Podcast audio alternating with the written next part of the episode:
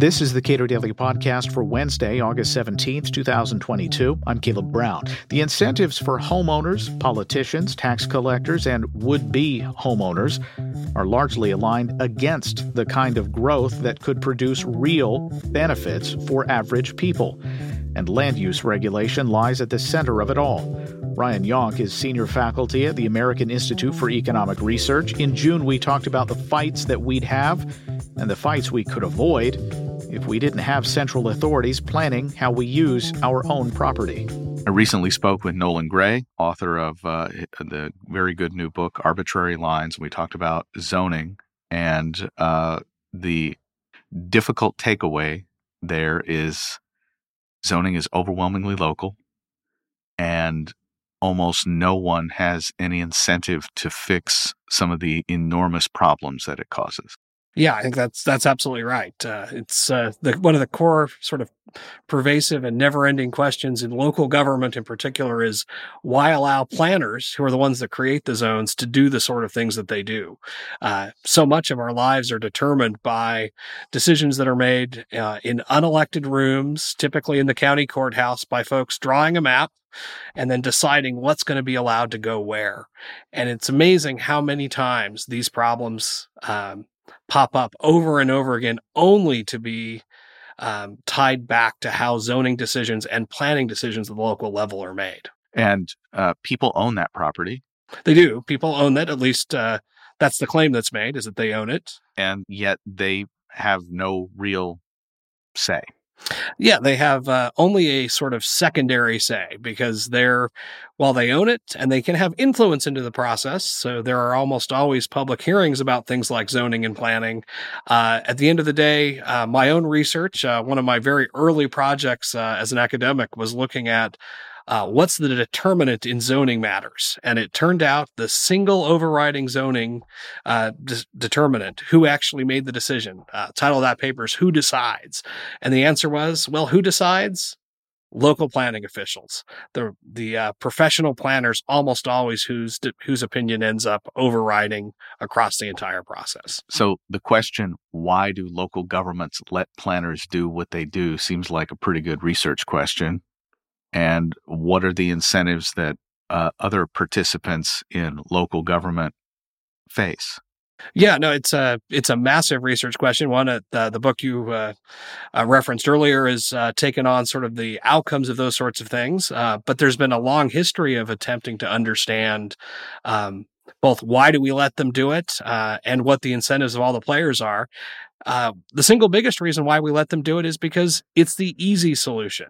Uh, these are folks that walk into a room, claim to have been trained and to have expertise and can do it right, and will create sort of a utopian vision of the future that will let us have a planned community where we all get along and there is kumbaya by the campfire. And it's sort of the, uh, the vision of the town from Pleasantville, the movie, if you've ever seen it, will be what planners will deliver to us except they never manage to actually deliver Pleasantville. They deliver all sorts of other things. So, if the disparity between the promise and the outcome is uh, stark, then why continue that process? Yeah, that's uh, this is I think the one of the core public choice questions that's come up over the years is when we see that we don't get the outcomes we want, why do we continue to do the same thing over and over again? And part of it is that they've never they've never just gotten it exactly right. This is the same sort of thing we hear about uh, why why hasn't socialism worked? Well, they just haven't done it exactly right yet. And if you listen to planners, especially local planners, there's always some tweak they want to make to the local planning rules, something that went wrong in how they identified the zone or how they crafted it. And if we just tweak it a little bit more, we let someone with a little more expertise or we allow for more stakeholder input, next time we'll get it right and we'll be able to prevent this laundry list of terrible badness, which is often what's presented to people. That if you don't have zoning, if you don't allow planning to happen, you'll have the the uh, sort of rednecks next door everywhere in the city, and there will be terrible, terrible things that will come. And it's uh, a, a process of magnifying threats, a common political tactic. I have rednecks next door. Uh, I am a redneck next door to some, probably some of my neighbors. Say, uh, I, am I'm often a redneck next door, uh, given some of the places I've lived. Uh, and uh, I chose to live there. and buy a house there. And I'm very happy with that. And and, and giving basically everybody that option. I mean, it sounds good to me. It sounds really good, except when there's the person that moves into the neighborhood. And then decides they don't like what they've moved to. And uh, there's a great story from a planning um, listserv that I and some colleagues were on a few years ago that uh, I think illustrates this question pretty well. It was a question um, about apiaries, which are beehives in in a city. So this is back in Utah. There was a lot of discussion about uh, trying to make uh, backyard beehives legal, and it we is asked, the beehive state. It is the beehive state. You'd think this would be natural, uh, sort of a good fit, uh, and so we were on this planning list serve, responding back and forth with some planners, and one of the questions that we asked was why not uh, just let people make their own decision? Why not let them use their own property in the way that they want? And the response we got was this litany of all the potential dangers. And one that struck us pretty strongly from a, a planner that was a friend of ours was that, well, you'll, you're, you would be all for that until the neighbor puts the apiary next to the fence by your pool. And it struck us as we listened to sort of, we thought through his statement there, was that in his mind, uh, it was the responsibility of the planner to think through every possible about, bad outcome and then create a rule that would prevent that from happening. Uh, when we responded with, well, we might have a chat with our neighbor uh, about the apiary next to the fence in the pool, uh, he's like, well, that's that doesn't always work out, and so we should have a rule. Now, these are folks that generally have good intentions, but good intentions, especially when you're going to plan for other people, are sim- are just not enough to actually make things work out the way um, the way you expect. And in that particular case, uh, the planner, just by virtue of going to rules first, is actively working to prevent you from cultivating the good character that might be required of you to have that honest, forthright chat with your neighbor about something that's bothering you. Yeah, I mean, yeah, I think that's exactly right because there we we have gotten this perception through zoning and planning, especially at the local level, that the only solution to these conflicts that emerge between people, and that's really what planning is attempting to do. Planning and zoning is their claim is they're trying to minimize conflict between people. Conflict happens. I mean, you've had neighbors that are bad. Uh, there's a great story about a, a, gay bar that wanted to open in Salt Lake City uh, next to some polygamists. Uh, those are two two groups that uh, face any number of uh, discriminatory actions against them, but they were in opposition. There was clear conflict between the two, and the planner would have suggested that the only way to do that was to have a clear rule ahead of time about whether or not the, the gay bar was allowed in that zone. And yet there are other alternatives. There are things like civil society, which is what you just described. There's exchange, which is what Coase would have suggested that if you don't like it, you can buy the rights to that gay bar or buy the rights to your neighbor's property. Uh, or there's even private law, which is the law of torts, where if your neighbor places the apiary next to the fence by the pool, knows it's a risk and then you're harmed by it, you can you could use a tort system in order to actually make um, make yourself whole from that situation.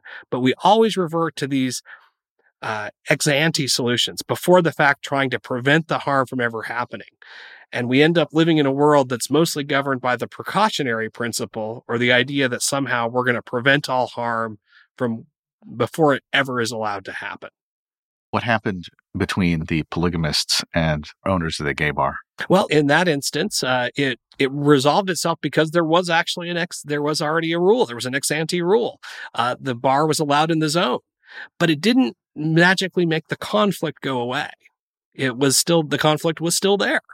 Uh, the question um, of who was right meant that in the instant in case of the law, the bar could stay, but the conflict didn't go away simply because the rule existed beforehand. The conflict was going to continue. Yeah, and it's possible for a clear rule to make everyone less happy. Oh, that happens almost every time. So if you think about a homeowners association, which is uh, zoning sort of on steroids and enforced by a by a private organization, uh, almost always HOA rules. Uh, we we can list the sort of the laundry list of the rules they make that make everyone less happy. And in small towns without HOAs, the city council or the zoning commission effectively is the HOA. Yeah, as, the, as you get into smaller and smaller towns, they have both the time and the ability to actually go out and look and act much more like an HOA. So, uh, in talking with people who are critical of zoning broadly, it just seems like an impossible uh, problem where all the incentives are against every, everyone who just wants to do what they want with their property or anyone who wants that for everyone. So, are there any policy? I'm, looking for that one weird trick that will allow people to use their property however they want and get all that uh, economic dynamism off the sidelines and uh, get it working. Yeah, there. Unfortunately, there is no magic bullet to this because I think you're exactly right about the incentives all lining up, uh, especially when zoning already exists. So if we had a time machine and we could go back to before Euclid, maybe uh, we could set down a different path. But there are a couple of practical things I think that can make zoning way less terrible. Uh, and the first of those is to think about zoning not as the solution to every problem, but as a framework that will let uh, let people use their property as much as possible. So, not not solving the the dispute between the between my neighbor and I over bees, but instead ensuring that uh, like uses are mixed are put together that's a that's one approach to zoning um, that I think is better than what we currently have. In fact, it was the original approach. It was that residential is with residential, commercial uh, isn't mixed into industrial zones, industrial zone isn't put next to a school, and so getting back to some of that. Uh, I think would be a, a stepwise improvement to where we currently are.